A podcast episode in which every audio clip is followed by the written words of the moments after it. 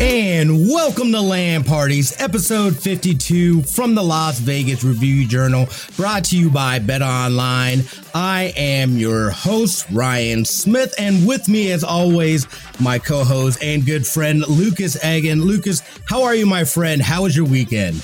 I am doing well. My weekend was pretty relaxing, pretty boring, which, given all the craziness in the world still going on, was kind of a good thing. I kind of tried to unplug as much as I could and just spend some time with my girlfriend and family.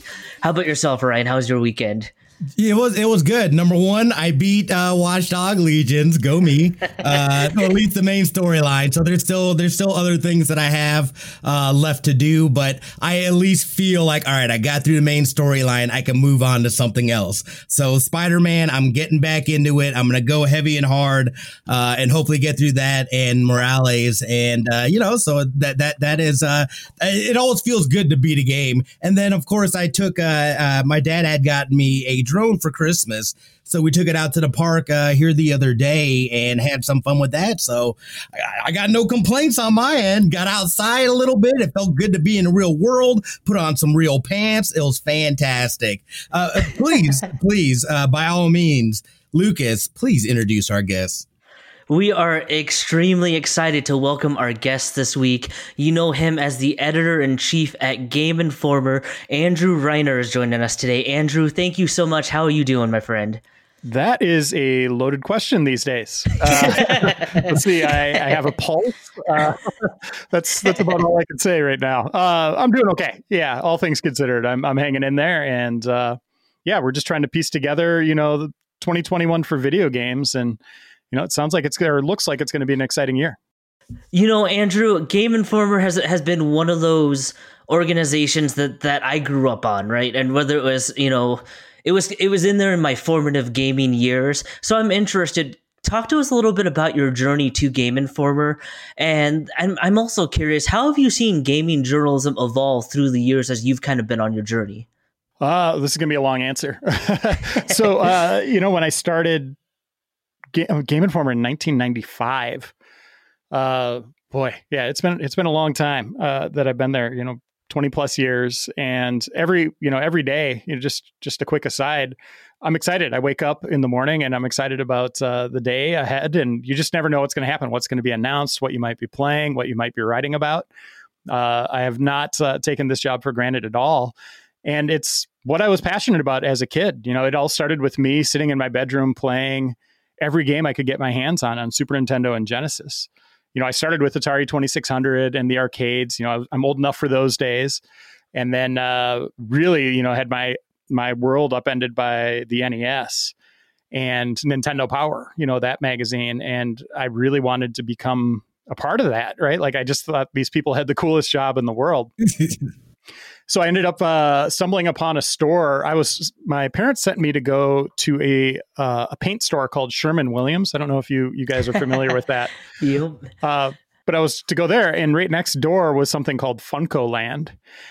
No idea what this was. So I was like, "That's that's a weird name." I'm just going to poke my head in, and I opened the door, and it's wall to wall video games. This is my first time going in there and I was just like, I am not going to the paint store right now. I'm going to check this out, right? you know, and I'm 16 years old or something like that. And it, it was just eye opening. I couldn't believe it. You know, I used to shop video games at like Toys R Us or Sears or something like that. And just seeing this dedicated store to my favorite thing in the world, that right there put me on my way on that first day I was in the store, I met someone named Paul Anderson, who sadly paid, uh, passed away from ALS, boy, about 10 years ago now. Uh, he was working the counter and he's like, he was excited. I walked in the door. I was the first customer that came in. And he's like, look, I'm in this magazine.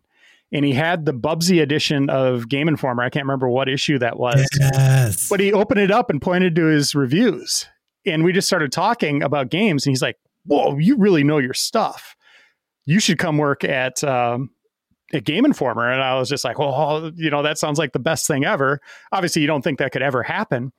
Well, all of a sudden, I became a fly in the wall in that store. I just kept going, you know, like, hey, is Paul working today? you know, like, um, I wanted to become a part of that, and I did. I became a, that a part of that scene. I got to know Andy McNamara, who used to be the editor in chief, who's now uh, you know working PR and communications at Electronic Arts. And they just kind of brought me into the fold, and they're like, "We're going to expand the operation, and once that happens, you got to apply. Like, we think you could get the job." Uh, so I ended up doing that, and you know that that was my journey. I was in college. You know, I'm what four credits shy of getting my degree, and you know, I'm never going back. it's, it's why. I always, you know, you think about that though. You know, you're like, should I just take the night classes? Should I do it? And, and your friends are always like, you're fine, dude. You'll be fine. like, don't worry about it. Uh, so you know, I got started, you know, not at the inception of game journalism to go to your second part of the question, but kind of at the tail end of the beginning, right? Like we were still uh, you know, I was Reiner the Raging Gamer, and I was, you know, kind of a Beavis and Butthead, Ren and Stimpy type of personality, right? Like in the the '90s, and there was EGM had like a ninja reviewing games, and GamePro, everybody was a cartoon character. So gaming journalism has come a long way. We have real people writing now. First and foremost, that that's that's a big change.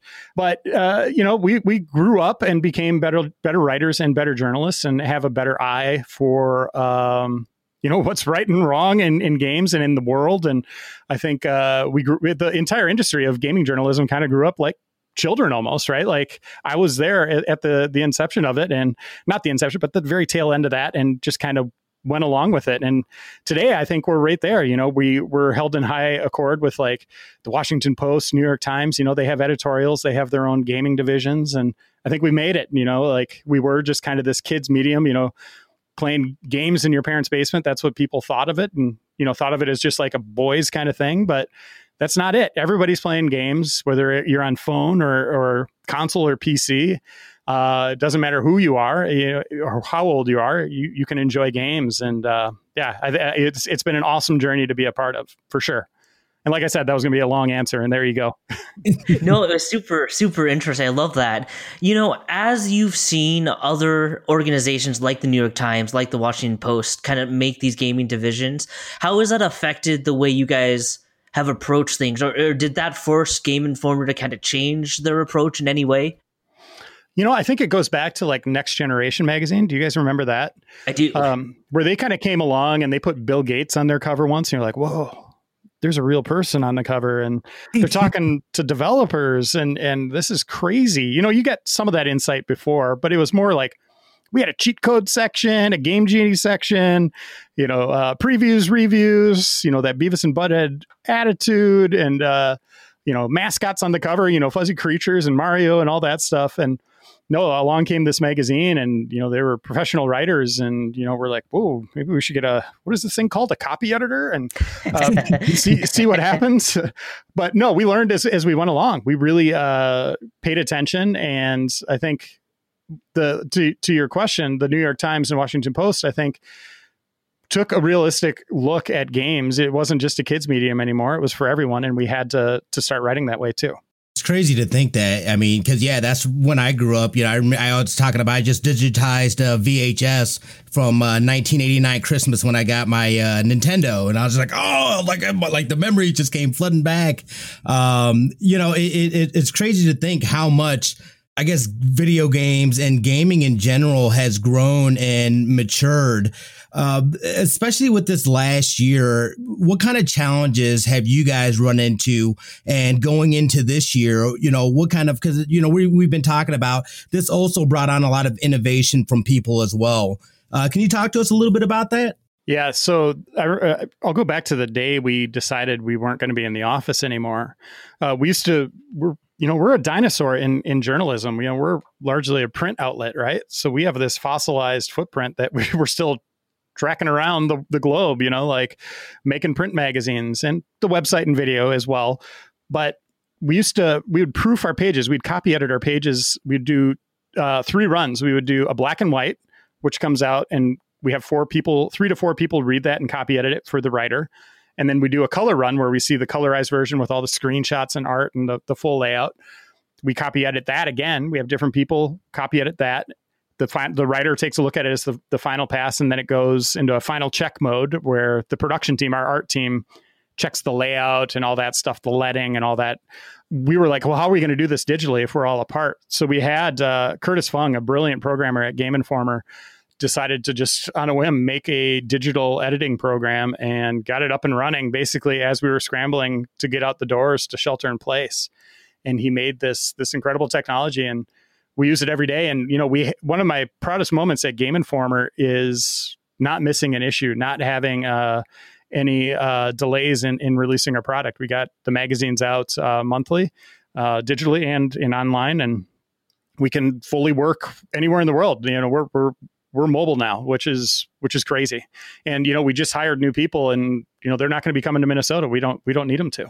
You know, it it's been really cool to see Game Informer stick around. There, there's so many of the publications I used to love growing up that are either drastically changed or or just gone, unfortunately. What has been the key to Game Informer reinventing itself, adapting to the times, and providing that essential coverage that readers and viewers and listeners uh, come back to you guys time and time again for? I think the key to our success has been we've always been lean and mean. You know, we've been a smaller team compared to the IGNs and GameSpots and EGMs.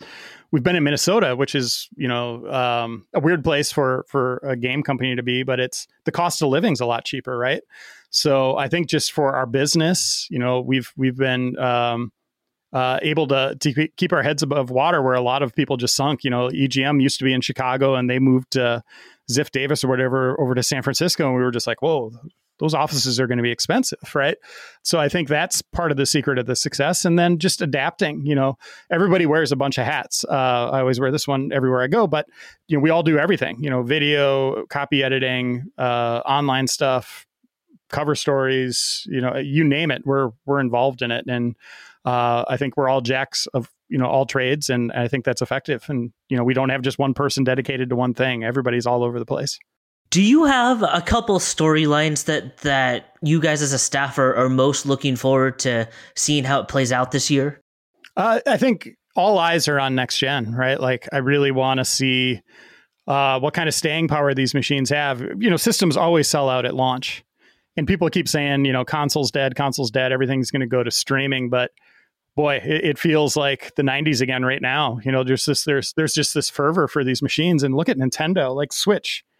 Years later, still selling out, and you can't get that thing. Mm-hmm. You know, like that's just awesome. So uh, I want to see if if it does have staying power, if the numbers are going to keep going up, and if the console business is going to be around forever. It's my favorite.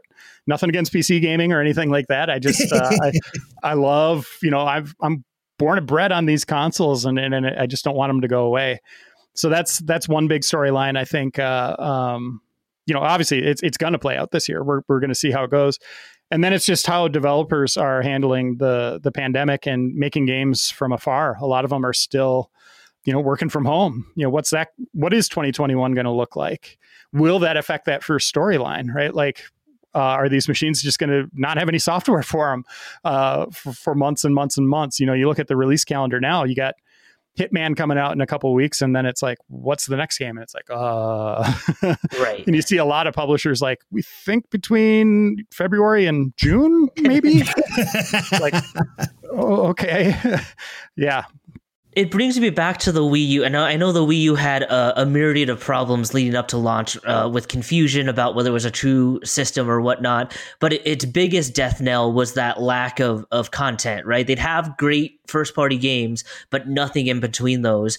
So, how, do you have a sense, like a gut feeling of of like how long gamers will give a system before they start to to give up on it if that content isn't there to keep them coming back?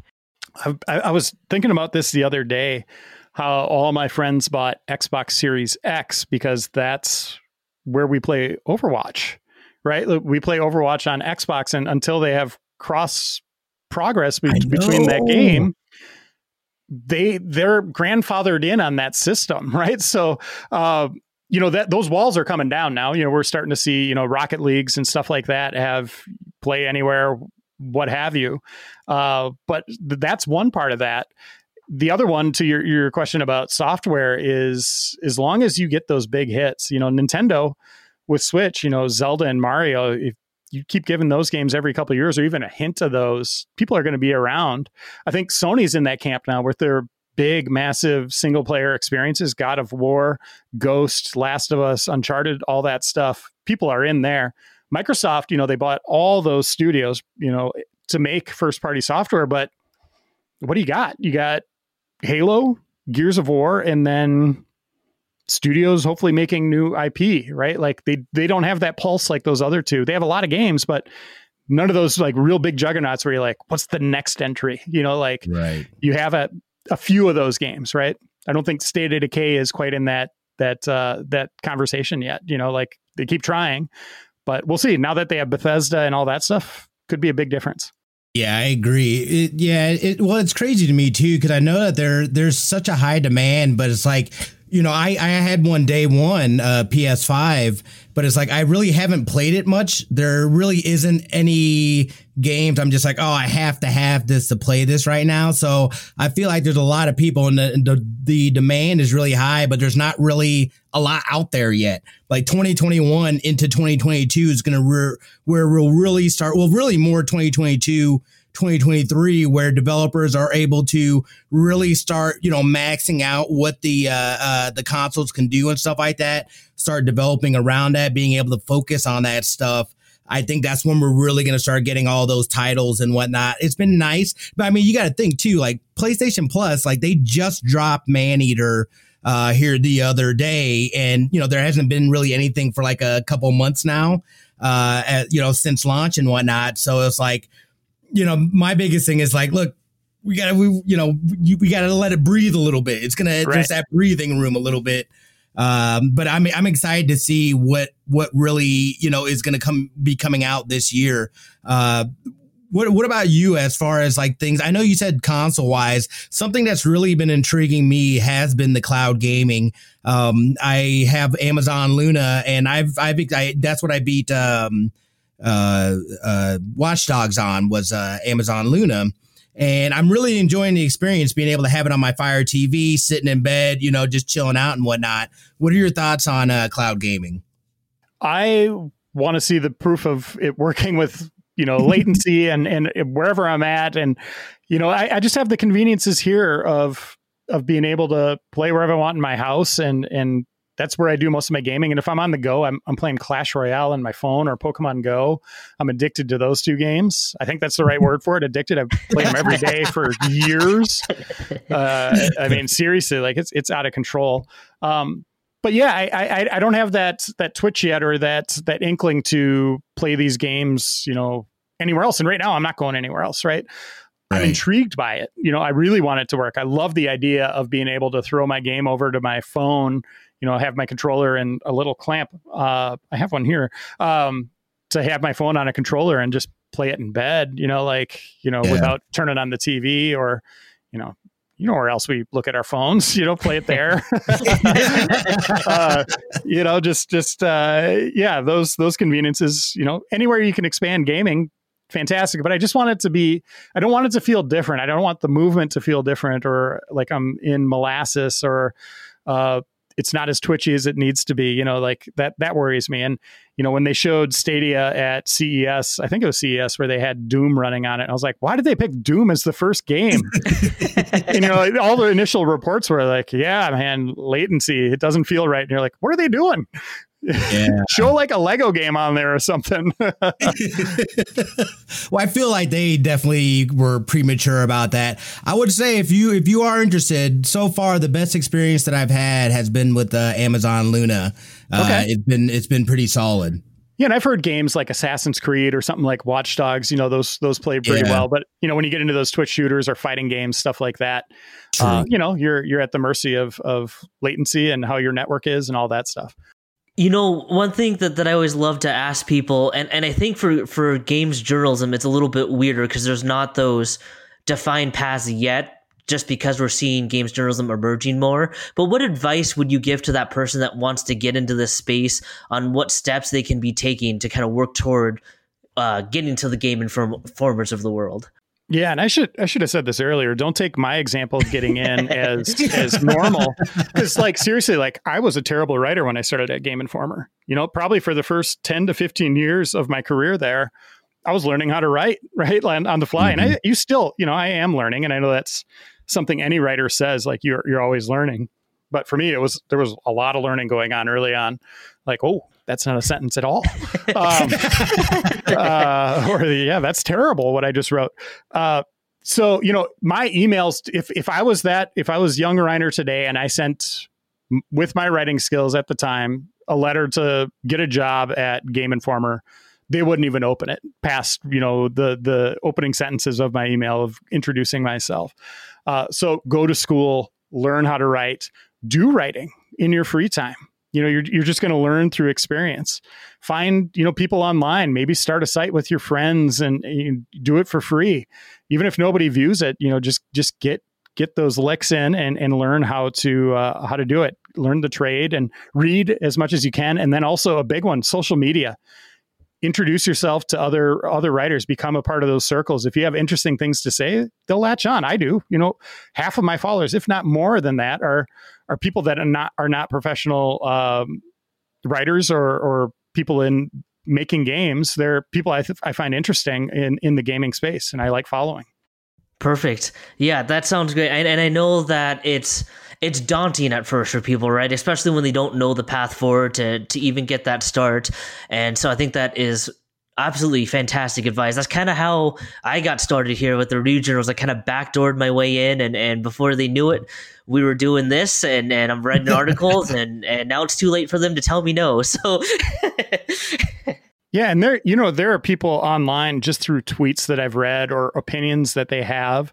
I don't know what kind of schooling they have, but I would hire them, right? Like I just know they're they're brilliant writers and their insight and they're quick and and witty and you know you don't necessarily need schooling you but you do need to prove yourself in some way right? Like uh, so getting getting your writing out there getting your social posts out there uh, is key.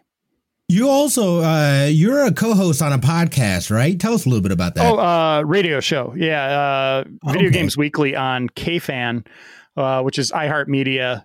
It's every third or every Tuesday at uh, 7 p.m. And it's weird because it's on a sports station. That's where the Minnesota Vikings and Minnesota Wild have their games. So we'll every once in a while we'll get bumped for the Wild on th- on Tuesdays. But yeah, they they just like our program and and their their viewers enjoy the the insight into games. So yeah, every Tuesday uh, you can find us on iHeartRadio apps. Nice, awesome. Uh, tell us so uh, a little bit um, what as far as going into this year, what would you say has got you most excited? in terms of games coming out or it's, yeah just kind of like yeah well anything not necessarily it doesn't just have to be well all right how about this how about game and just like um moving forward as far as like software or tech or something like that the game I'm most excited for is I've already played it. It's Overwatch 2. And I brought up, uh, you know, I'm wearing an oh, Overwatch shirt. You for, played it? Yeah. So Overwatch, I mean, I played a map and I played a single player, one of the story missions, right? And that oh. was two years ago. What was that, 2019? Yeah, yeah, 2019 when they announced it, we got to play it.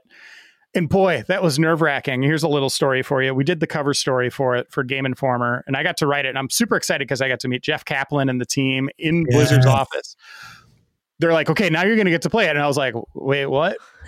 like, okay, you know, and I'm good. I'm a good Moira and I'm a good Pharah. Uh, and I'm like, okay, we'll get to play. And they're like, okay, we're going to play on PC. And I was like, oh no. oh no it's like I've never played Overwatch on PC. Ooh. I've only played on on Xbox. You know, so right there, I'm like, the creators of the game, my favorite game right now, are going to be standing behind me, and they literally were standing behind me. you know, like four of them, like you know, like judging me. You know, I can see their shadows over me, and it's just like oh god this is going to be embarrassing and it, it was the first round i was like i don't i don't you know we made a joke of it but after a couple matches I, I did okay, but I wish we would have played on on Xbox. That's that's like I said, where my my my my friends play.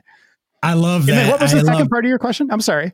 Oh, uh, and then the second part was uh was uh as far as like software or hardware, is there something that that you're kind of looking forward to this year?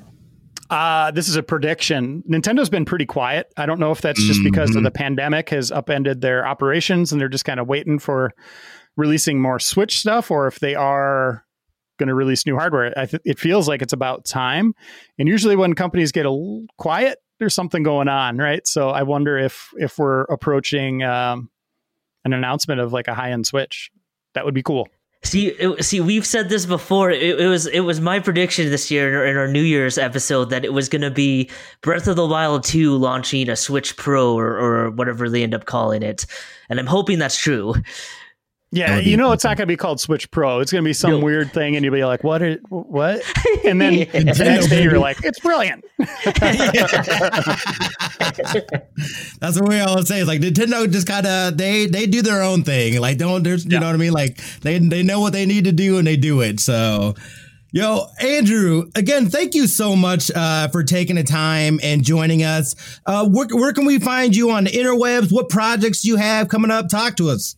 Uh, you can find me at GameInformer.com uh, in you know print, uh, Game Informer magazine. Twitter, Andrew underscore Reiner. I, I, say a bunch of dumb stuff there. And then, uh, you know, I'm also in a band called the Rapture Twins with uh, uh, Justin Pierre of Motion City Soundtrack. It's just him and I making music. And then I also have a couple novels coming out with uh, former Minnesota Viking Chris Kluwe. We have a noir novel we just finished a couple days ago oh. that uh, we are uh, 1930s Chicago noir uh, that's going to be coming uh, hopefully in the next year year and a half. It takes a while to to get through editing and all that stuff, but yeah, we finished our first pass and you know we toasted that. So 2021's off to uh, well, like I said, an interesting start, but there's some good that came from it already for us. Absolutely. That is awesome. We will look forward to all that stuff. Again, thank you so much for joining us. Guys, let's take a quick break and we'll be right back. Hey everyone, I want to tell you about Blue Wire Hustle, a brand new program where you can host your very own podcast here at Blue Wire. Hustle was created to give everyone the opportunity to take your podcast to the next level. Or if you want to host a podcast and just don't know where to start, Hustle is the perfect place for you. As part of the program, you'll receive personal cover art, Q&As with Blue Wire's top podcasters, access to our community Discord, and an e-learning course full of tips and tricks. And on top of that, we'll help you get your show pushed out to Apple, Spotify, Google, Stitcher, and all other listening platforms. And the best part is, you can get all of this for only $15 a month, the same rate as any other hosting site would charge you just for the initial setup. So, whether you're starting from scratch or have an existing show that you want to grow, Hustle's an open door to leveling up your sports experience.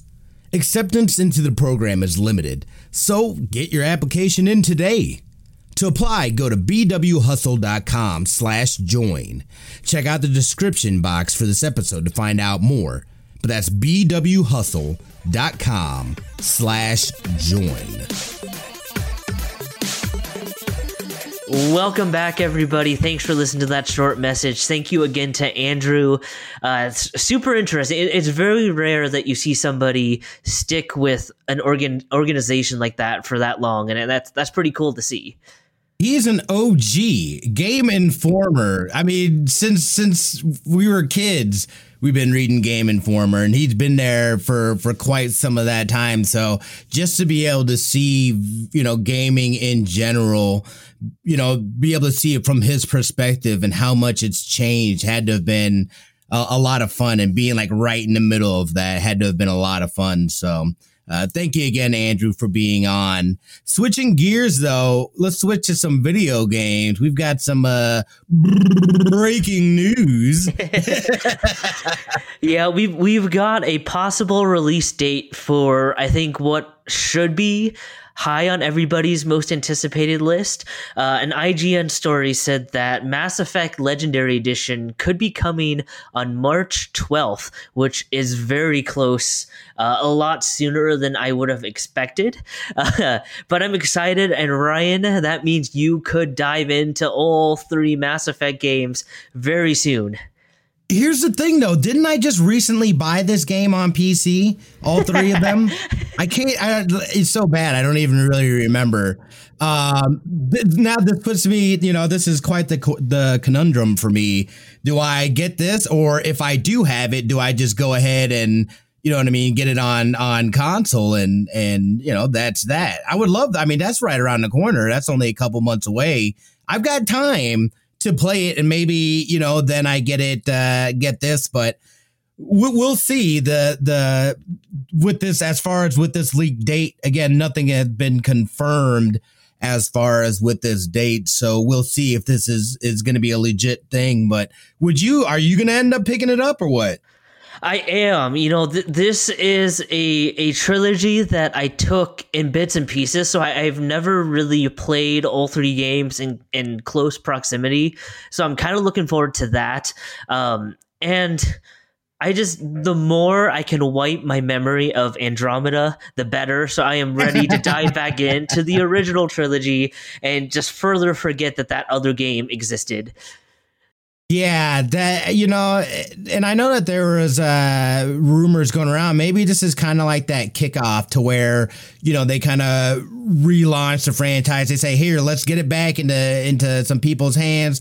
That game, that that universe that people love so much, and then bam, look at us, we got a new game coming out. We'll see. That'd be great to see them be able to do this because I really have. I've heard nothing but good things uh, other than than Andromeda. I heard that was uh, not good. I don't know that I have that. I'll have to check to see if I if I actually do have that game or if if I'm just making things up and I thought I got it.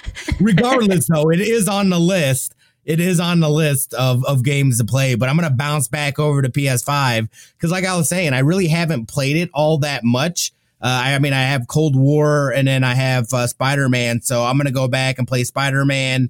And uh, I might play some because I, I picked up Maneater. So just to get that true uh, PlayStation 5 experience, I just want to see how it runs and whatnot. And I heard that game was actually not bad.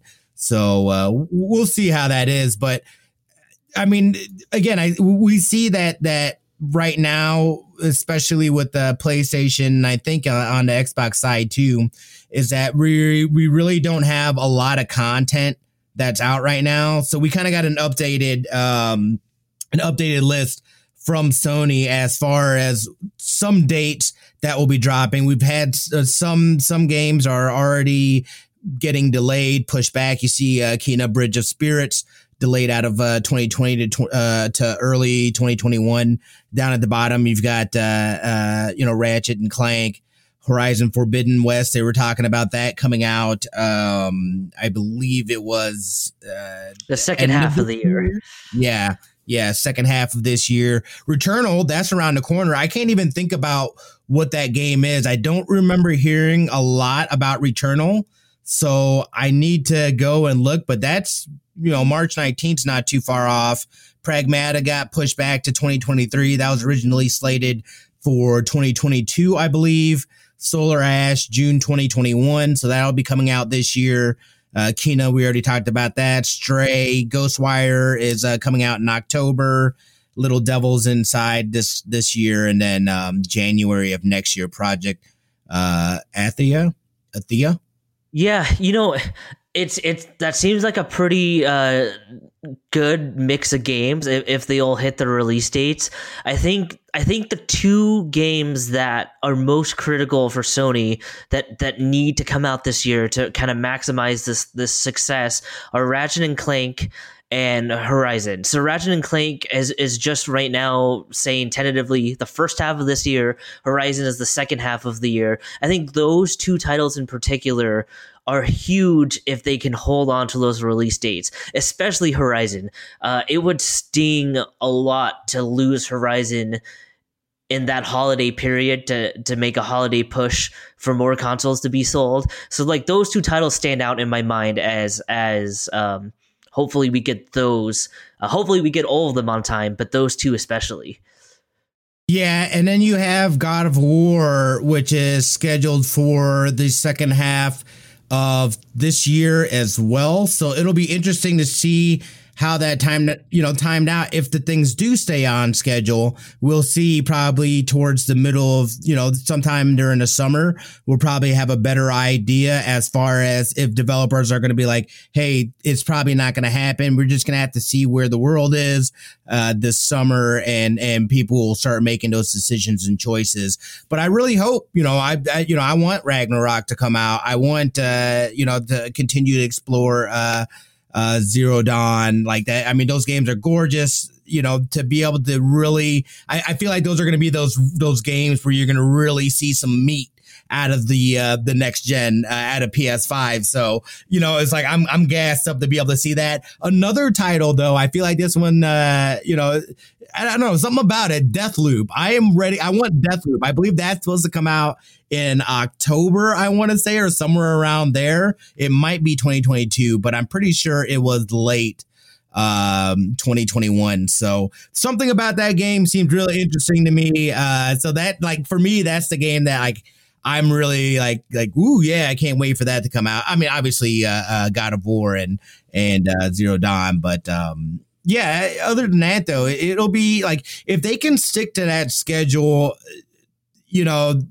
that's a that's a pretty solid lineup of, of games. And you know I mean depending on when things release when they start hitting you know will will determine how big like if there's big lulls and and you know between one big game coming out and something else coming out or if they're spaced out you know again I, I think we'll start seeing more of that stuff kind of unfold as the months go on. So it'll definitely be something that we'll have to keep an eye on. We'll definitely be visiting throughout the year, just keeping you guys informed as far as when these drops are supposed are supposed to be happening and if they're getting delayed and stuff like that. So you know, and as I think about this, we of course we have seen Sony drop major exclusives the same year. We saw it last year with The Last of Us and Ghost of uh, Tsushima, but I would be surprised to see both Horizon and God of War land this year.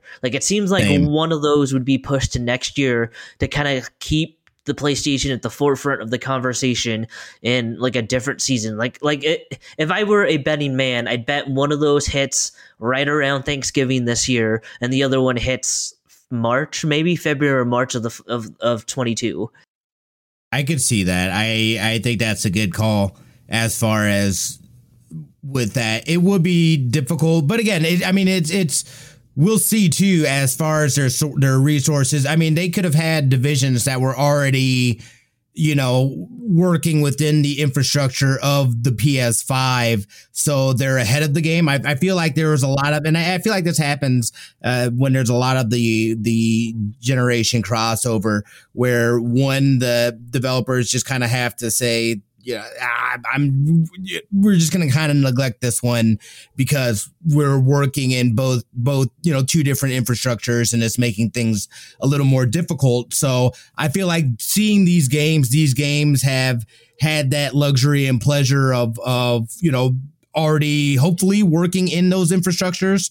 So, I mean, again, I want I want to see what these things can do. We talked about it. I think it was on the last episode how they're not even using the M.2 slot, or that stuff's not even activated. So, even if you put in an M.2 uh, uh, hard drive in there, then it, it's still not going to work until they. But there's not really anything that can maximize those kinds of speeds for gaming right now. I guess. Yeah, you know, it, it's this this point forward is the fun part, right? As developers start to unlock the the potential of these systems, and you start to see like like just draw, jaw dropping moments of you're like, oh, yep, this is next gen. Like this is this is the fun part, the discovery part. You kind of work through the kinks of the launch titles, and you start to get true next gen experiences. Yeah, this this is the exciting part. Yeah, I, I, feel like it is an exciting part, but you also have the impatience of the internet. so people are so quick to be like, Bleh! it's like, I mean, it's like this happens every time. It's like there's nothing new about this, but you know, what are we gonna do? This is the, these are the times that we live in now. Yo, Lucas, what do you got going on this weekend? Any any big plans? Any any games that you're gonna be focusing on? Yeah, so I uh, this is in honor of, of one of our guests uh, a couple weeks ago, Jeremy. Uh, since my girlfriend and I love Sword Art so much, we actually picked up one of the Sword Art video games. So we're gonna nice. go through that. And I'm not gonna lie, my girlfriend got me so many packs of Pokemon cards, so I'm slowly going through them, and it is so much fun. what about yes. you, Ryan? You gotta, dude, you gotta, you gotta record it or something. You got it. Give you us, uh, yeah, give us an unboxing or an un, uh, unwrapping or something like if, that. If sometime. I don't show cool. up next week, everybody, you know that I pulled like the insane uh, cards that are worth thousands of dollars. Yes, absolutely, dude. Um, yeah, myself, I don't really have much planned. Like I said, I'm gonna be focusing back on Spider-Man. I'll probably mess around a little bit with uh, uh Maneater. Obviously, I'll be on that Destiny grind. So that's really the plans. And maybe probably try to get out and do a little more flying with the drone. So it was fun to to get outside and and mess around with that and see what it can do. So see that that'll be the the catalyst to get me getting outside more. So that's a good thing. Anyway, thank you guys so much for joining us on this episode of LAN Parties. We appreciate you guys listening. Don't forget, uh, tell your friends. Go hit us up on Twitter at LAN Party Pods. Um, anywhere on the the socials, hit us up. Uh, uh, Lucas Egan. Uh, or Smitty2447 on Twitter as well. And we hope you guys have a fantastic rest of your week. And you know what it is. We love your faces.